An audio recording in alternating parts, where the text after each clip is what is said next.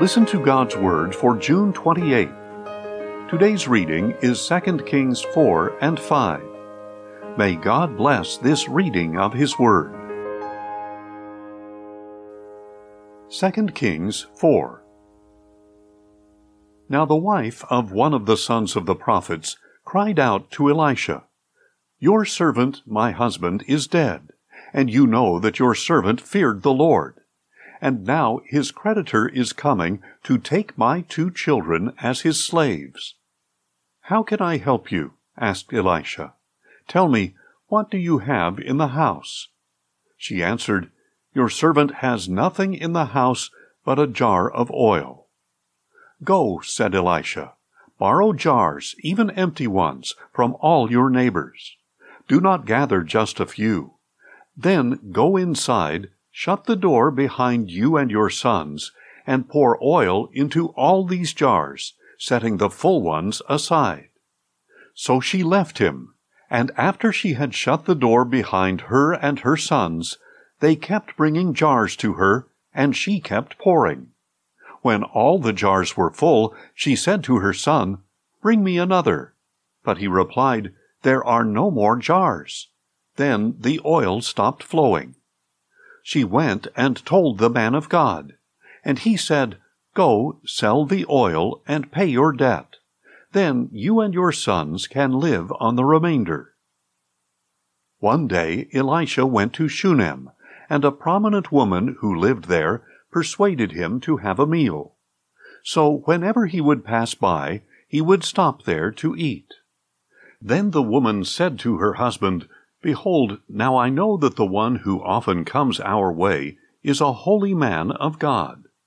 Please let us make a small room upstairs and put in it a bed, a table, a chair, and a lamp for him. Then, when he comes to us, he can stay there. One day Elisha came to visit and went to his upper room to lie down. And he said to Gehazi his servant, Call the Shunammite woman. And when he had called her, she stood before him. And Elisha said to Gehazi, Now tell her, Look, you have gone to all this trouble for us. What can we do for you? Can we speak on your behalf to the king or the commander of the army? I have a home among my own people, she replied. So he asked, Then what should be done for her? Well, she has no son, Gehazi replied, and her husband is old. Call her, said Elisha. So Gehazi called her, and she stood in the doorway. And Elisha declared, At this time next year you will hold a son in your arms. No, my lord, she said. Do not lie to your maidservant, O man of God. But the woman did conceive and at that time, the next year, she gave birth to a son, just as Elisha had told her. And the child grew, and one day he went out to his father, who was with the harvesters. My head, my head, he complained to his father. So his father told a servant, Carry him to his mother. After the servant had picked him up and carried him to his mother, the boy sat on her lap until noon, and then he died. And she went up and laid him on the bed of the man of God. Then she shut the door and went out. And the woman called her husband and said, Please send me one of the servants and one of the donkeys, that I may go quickly to the man of God and return. Why would you go to him today? he replied. It is not a new moon or a Sabbath. Everything is all right, she said. Then she saddled the donkey and told her servant, Drive onward. Do not slow the pace for me unless I tell you. So she set out and went to the man of God at Mount Carmel. When the man of God saw her at a distance, he said to his servant Gehazi, Look, there is the Shunammite woman. Please run out now to meet her, and ask, Are you all right? Is your husband all right? Is your child all right? And she answered, Everything is all right. When she reached the man of God at the mountain, she clung to his feet. Gehazi came over to push her away, but the man of God said, Leave her alone, for her soul is in deep distress, and the Lord has hidden it from me, and has not told me. Then she said, Did I ask you for a son, my Lord? Didn't I say, Do not deceive me? So Elisha said to Gehazi, Tie up your garment, take my staff in your hand, and go. If you meet anyone, do not greet him, and if anyone greets you, do not answer him. Then lay my staff on the boy's face. And the mother of the boy said, As surely as the Lord lives, and as you yourself live, I will not leave you. So he got up and followed her. Gehazi went on ahead of them, and laid the staff on the boy's face, but there was no sound or response. So he went back to meet Elisha and told him, The boy has not awakened. When Elisha reached the house, there was the boy lying dead on his bed. So he went in, closed the door behind the two of them, and prayed to the Lord. Then Elisha got on the bed and lay on the boy, mouth to mouth, eye to eye, and hand to hand. As he stretched himself out over him, the boy's body became warm. Elisha turned away and paced back and forth across the room. Then he got on the bed and stretched himself out over the boy again, and the boy sneezed seven times and opened his eyes. Elisha summoned Gehazi and said, Call the Shunammite woman. So he called her, and she came. Then Elisha said, Pick up your son. She came in, fell at his feet, and bowed to the ground. Then she picked up her son and went out. When Elisha returned to Gilgal, there was a famine in the land. As the sons of the prophets were sitting at his feet, he said to his attendant, Put on the large pot, and boil some stew for the sons of the prophets. One of them went out to the field to gather herbs, and he found a wild vine from which he gathered as many wild gourds as his garment could hold. Then he came back and cut them up into the pot of stew, though no one knew what they were. And they poured it out for the men to eat. But when they tasted the stew, they cried out, There is death in the pot, O man of God. And they could not eat it. Then Elisha said, Get some flour. He threw it into the pot and said, Pour it out for the people to eat. And there was nothing harmful in the pot. Now a man from Baal Shalishah came to the man of God with a sack of twenty loaves of barley bread from the first ripe grain. Give it to the people to eat, said Elisha. But his servant asked, How am I to set twenty loaves before a hundred men? Give it to the people to eat, said Elisha, for this is what the Lord says. They will eat and have some left over. So he set it before them, and they ate, and had some left over, according to the word of the Lord. 2 Kings 5 Now Naaman, the commander of the army of the king of Aram, was a great man in his master's sight, and highly regarded. For through him the Lord had given victory to Aram. And he was a mighty man of valor, but he was a leper. At this time the Arameans had gone out in bands, and had taken a young girl from the land of Israel and she was serving Naaman's wife. She said to her mistress, If only my master would go to the prophet who is in Samaria, he would cure him of his leprosy. And Naaman went and told his master what the girl from the land of Israel had said.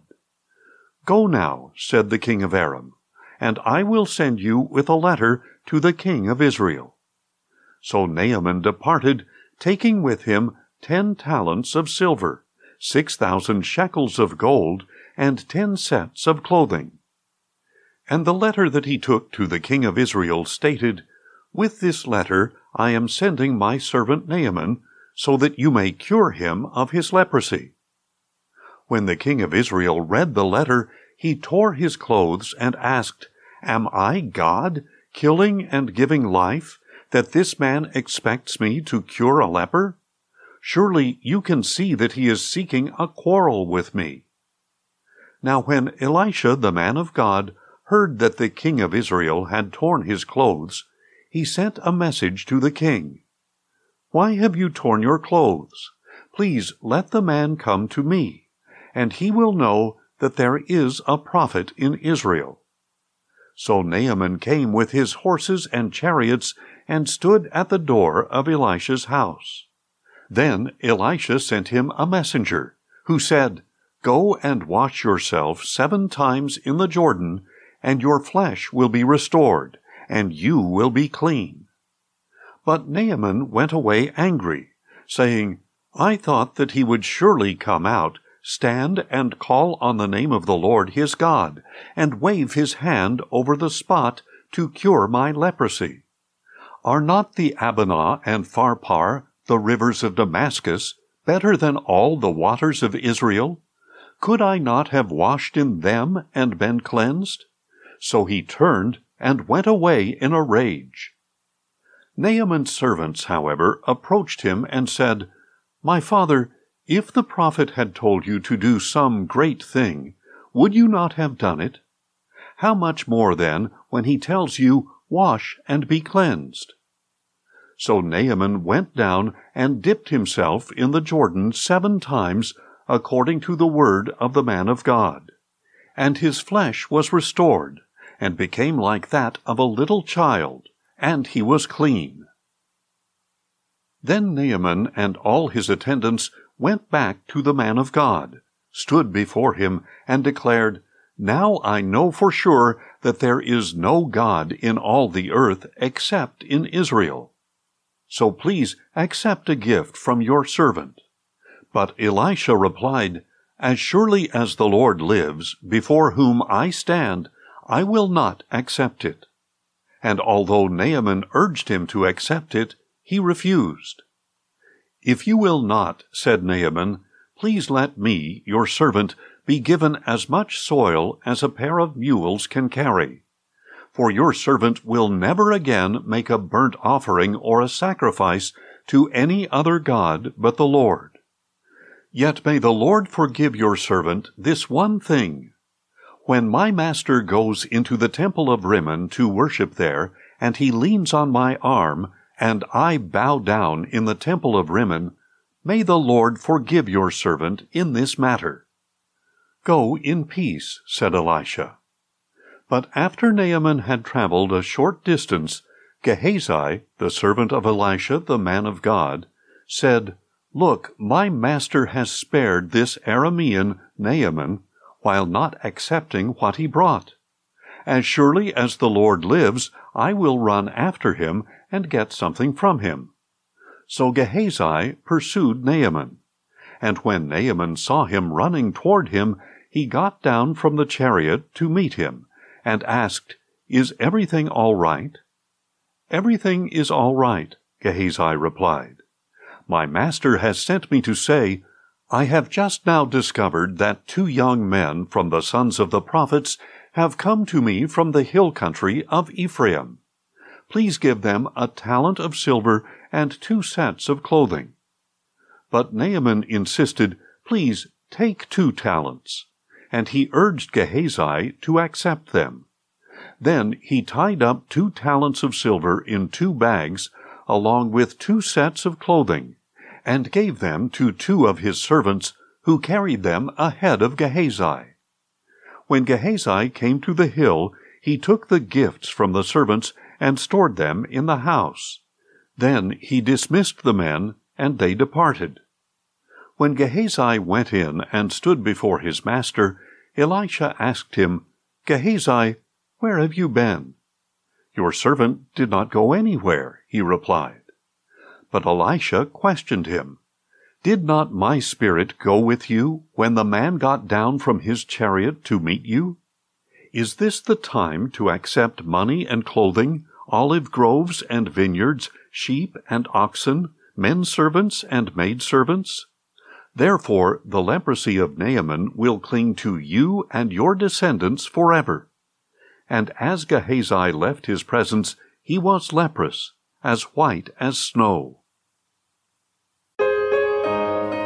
Thanks for listening, and join us tomorrow as we listen to God's Word. Questions or comments? Email us at info at listentogodsword.org.